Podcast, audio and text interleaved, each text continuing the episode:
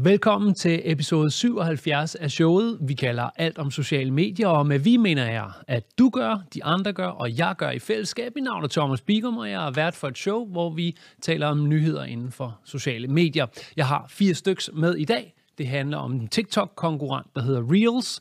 YouTube, der laver en ny platform for influencerne, så de kan finde brandsene, omvendt set også lavet for brandsene, så de kan finde influencerne. TikTok lancerer flere tiltag for at få os virksomheder ind og lægge annoncekroner, og så har Facebook en enkelt ny feature, som de rykker ind for at hjælpe brugerne med at kunne skille skidt fra kanel.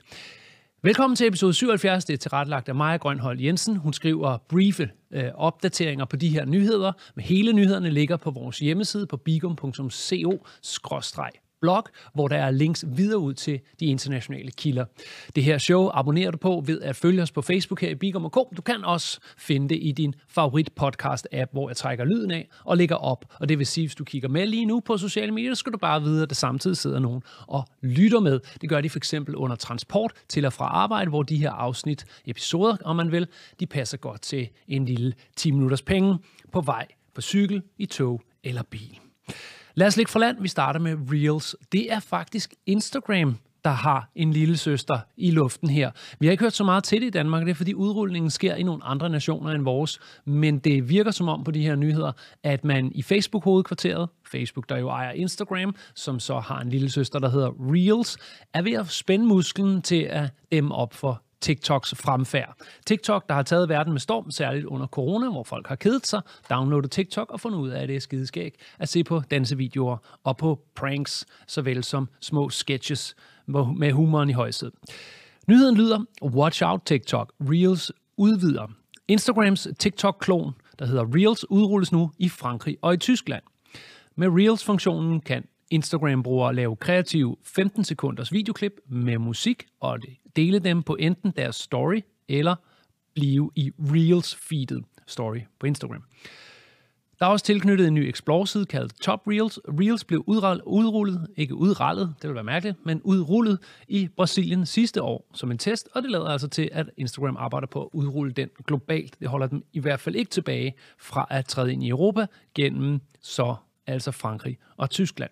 Det bliver spændende at se, om det øh, ikke bare om, men det er nok mere et når det rammer øh, Danmark, og det når det brede publikum, hvordan det kan dæmme op for TikToks fremfærd. Det spændende ved det er, om det er for sent, eller om der sådan set bare indfinder sig to steder at lave det samme. Man kan perspektivere og sige, den måde både Snapchat og Instagram nu har en placering som værende hinandens kloner, hvor jeg vil sige, det var heldigt reddet af Instagram. De to de vigtigste ting for Snapchat og bibeholdt en position med Snapchat rangerende lidt øh, sekundært for mange. Øh, nogen har selvfølgelig Snapchat primært, men Instagram formåede dem op. Spørgsmålet er, om de kan gøre det med TikToks fremfærd også.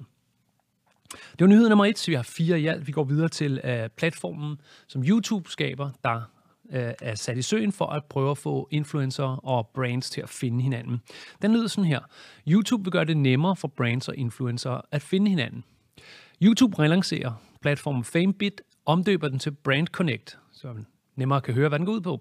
Brand Connect bliver en platform, hvor brands og influencers nemt kan finde hinanden med henblik på samarbejde. På Brand Connect vil der være en lang række nye indsigt og matching-værktøjer, som skal gøre hele processen om at indgå et samarbejde nemmere for både virksomheder og influencers.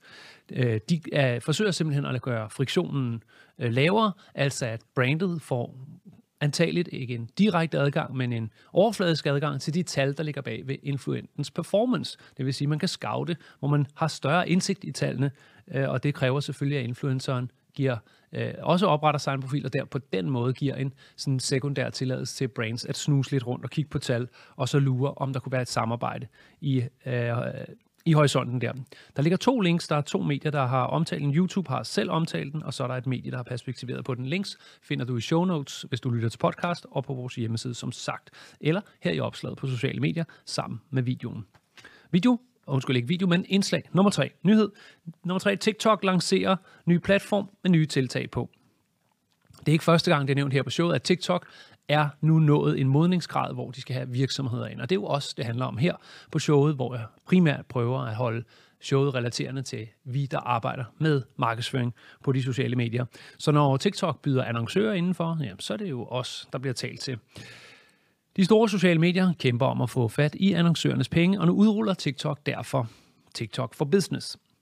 Det er en platform, der samler alle TikToks marketingværktøjer. Det er helt fra guides, og så er det op til de tools, der skal bruges til at lave annonceringen, samles under et tag, og skal gøre det nemmere for annoncørerne at skabe godt indhold.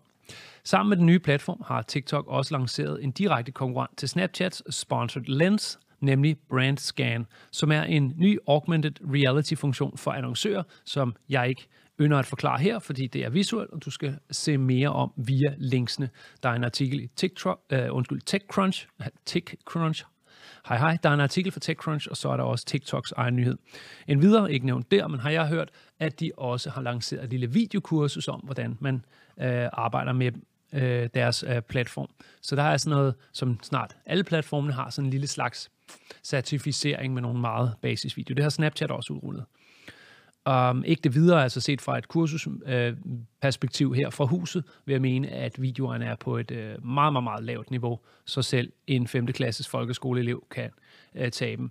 Men øh, det er et sted at starte, når man skal gøre sig bekendt med mulighederne og funktionerne. Og lurer mig om ikke, at de tilbyder yderligere materiale senere, når der bliver produceret mere, og de finder ud af, hvad, hvordan man pædagogisk kan forklare de her værktøjer.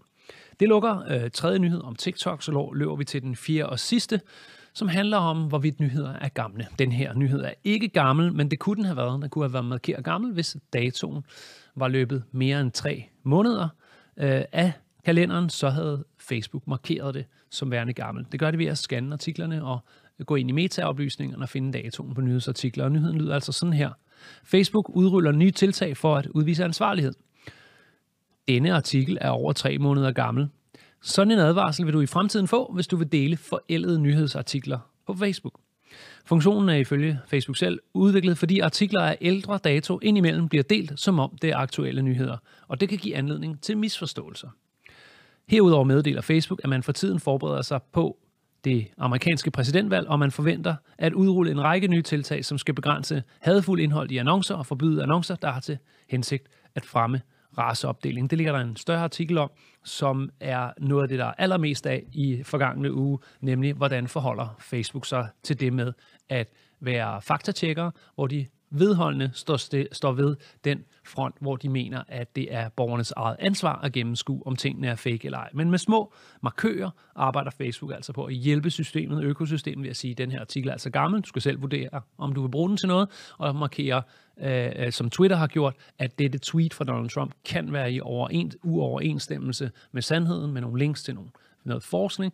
Altså i det landskab ser det ud som om Facebook har tænkt sig at løse tingene, men øh, de bliver presset fra alle lederkanter, og en af de fronter, der er trukket op i den forgangne uge, er altså fronten med store annoncører, der siger, at de trækker pengene tilbage, indtil de ser et standpunkt fra Facebook. Så synes jeg altså, Facebook in all fairness har taget standpunkt, men det er som om annoncørerne vil se mere, øh, og at man så kunne kritisere annoncørerne for sådan ligesom at Jamen, tag noget PR for en god sag, og så øh, presse Facebook og bede dem for langt om at gøre noget andet end det, de gør, øh, selvom Facebook egentlig har været ude og sige, at de står, hvor de står, og ikke har tænkt sig at rykke, trods pres fra annoncører. Og sådan er der sådan lidt, lidt øh, spil i medierne i øjeblikket. Øh, store firmaer, Unilever, Starbucks, uh, PepsiCo kan få medietid på at sige, at de trummer den gode sag, og Facebook står i den anden side og synes, de stemmer den, øh, øh står i den gode sag.